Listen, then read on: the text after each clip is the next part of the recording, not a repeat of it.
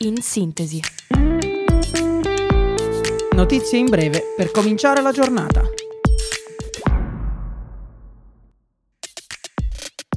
Buongiorno a tutti, io sono Massimo e questo è In Sintesi, il podcast di Radio Yulm dedicato alle notizie del giorno.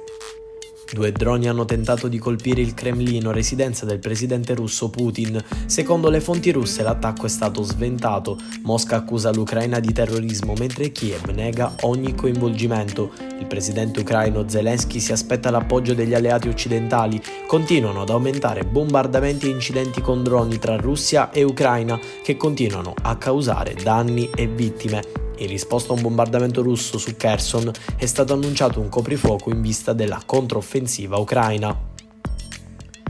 Il maltempo colpisce l'Emilia Romagna. A Fontanelice, in provincia di Bologna, una frana ha causato il crollo di una casa, causando la morte di un uomo di 78 anni. Nel frattempo, a Castel Bolognese, un ottantenne è deceduto dopo essere stato travolto dalle acque del fiume Senio. La protezione civile ha emesso un'allerta rossa per rischio idrogeologico in quattro aree dell'Emilia Romagna.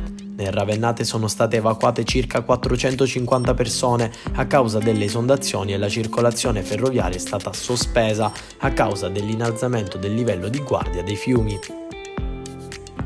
Il governo italiano vuole estendere la riduzione delle tasse oltre il 2023. La ministra del lavoro Marina Calderone sta lavorando con prudenza anche sui tagli fiscali per redditi più alti. Il nuovo decreto sul lavoro, che riguarderà i contratti temporanei, non crea rischi di instabilità lavorativa. L'obiettivo è di far lavorare più persone il più presto possibile per rispondere alle esigenze delle aziende.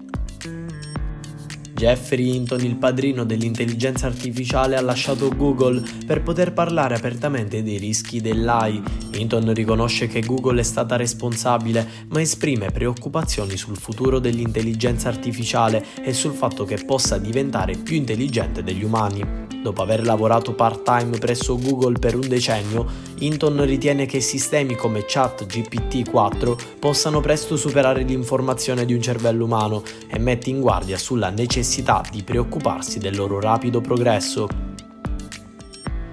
Jalen Brunson ha segnato 30 punti e ha aiutato New York a battere Miami 111 a 105, pareggiando 1-1 la semifinale della Eastern Conference nei playoff NBA. Senza il suo leader Jimmy Butler, Miami ha perso l'occasione di portarsi in vantaggio nella serie.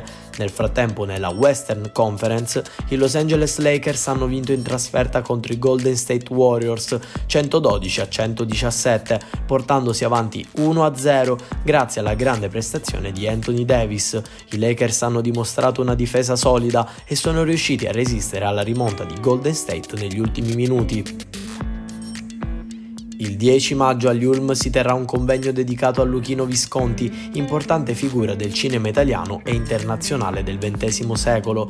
Visconti all'inizio della sua carriera introdusse il realismo e la crudezza della vita quotidiana nel cinema italiano con il film Ossessione, dando vita alla corrente del neorealismo.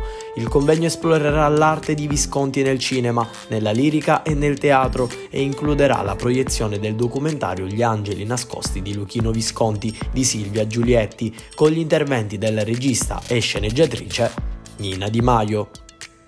Queste erano le notizie del giorno, al prossimo appuntamento con In Sintesi vi auguro un buon proseguimento di giornata.